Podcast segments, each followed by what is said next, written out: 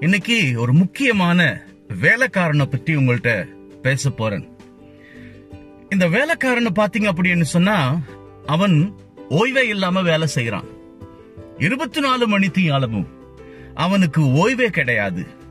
சில நேரத்துல நீங்க சொல்லித்தான் அவன் வேலை செய்யணும் அப்படின்னு கூட கிடையாது. அவன் பாட்டுக்கு வேலை பண்ணிட்டே இருப்பான். நீங்க விரும்பினாலும் விரும்பாட்டியும் அவ்வளவு சின்சியரா வேலை பண்ணுவான். ஆனா என்ன இதுல பிரச்சனை அப்படின்னு சொன்னா சில சமயங்கள்ல நீங்களே அவனை காயப்படுத்திடுறீங்க உங்களுடைய நடவடிக்கையால. சில நேரத்துல மத்தவங்க அவனை காயப்படுத்திடுறாங்க.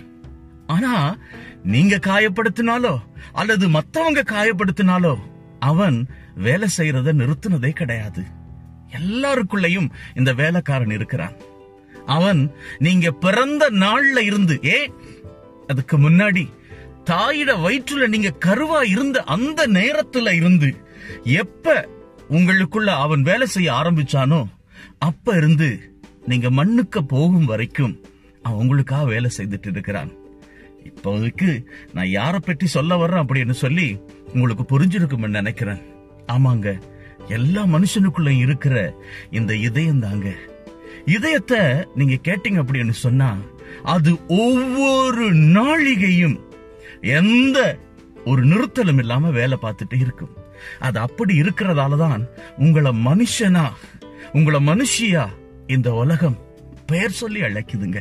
பாருங்க அவன் உங்களை விட்டு நிறுத்தி கொண்டதும் உங்களுக்காக வேலை செய்யறத நிறுத்தி கொண்டதும் உங்க பேரையே இந்த உலகம் பிணம் என்று சொல்லிடுது.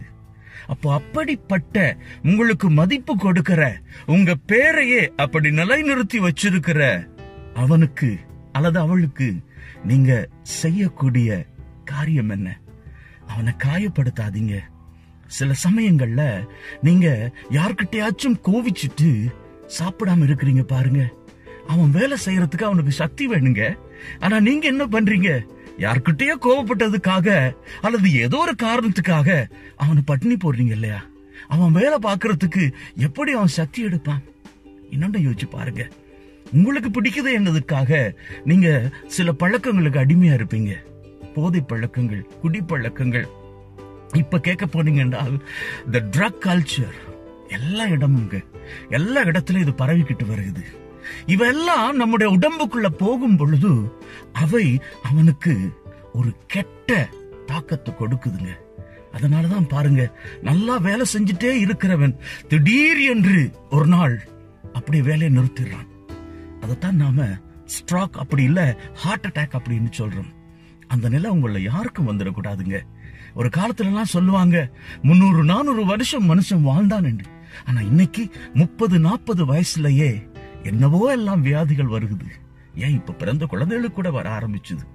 அப்போ இந்த இதயத்தை நீங்க காப்பாத்திக்கணும் அப்படின்னு சொன்னா முதல்ல நீங்க அவனை காயப்படுத்துறத நிறுத்துங்க. நீங்க கோபப்படும் பொழுது ஏதோ விஞ்ஞான காரியம் என்று கேள்விப்பட்டேன். நமக்குள்ளேயே இருந்து ஒரு நச்சு அமிலம் போல ஏதோ ஒன்று சுரக்குமாமே. அது டிரெக்டா போய் அந்த இதயத்தை தான் தாக்குமாம்.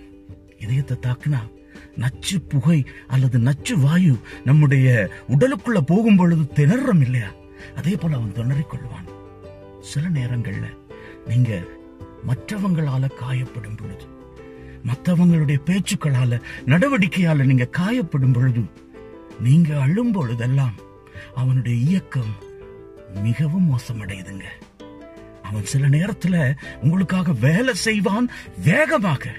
எப்பெல்லாம் தெரியுமா? நீங்க சந்தோஷமா இருக்கிற நேரத்திலையும் நீங்க துக்கமா இருக்கிற நேரத்திலையும். அவனுடைய செயல்பாடு அப்படி இருக்குங்க. ஆகவே அவனுடைய செயல்பாட்டை அப்படி மாடரேட்டா அவன் எப்படி வேலை பார்க்கணுமோ ஒரு நிமிஷத்துக்கு ஏதோ எழுபத்தி ரெண்டு தடவை அவன் துடிக்கணுமாமே அந்த அளவுக்கு அவனை ஸ்மூத்தா வச்சுக்கோங்க. அப்படி நீங்க வச்சிருந்தீங்கன்னா உங்க ஆயுளும் அதிகரிக்கும். உங்களுடைய வாழ்வும் சிறக்கும் உங்களுடைய நலன்களும் நிறைவாக இருக்கும்.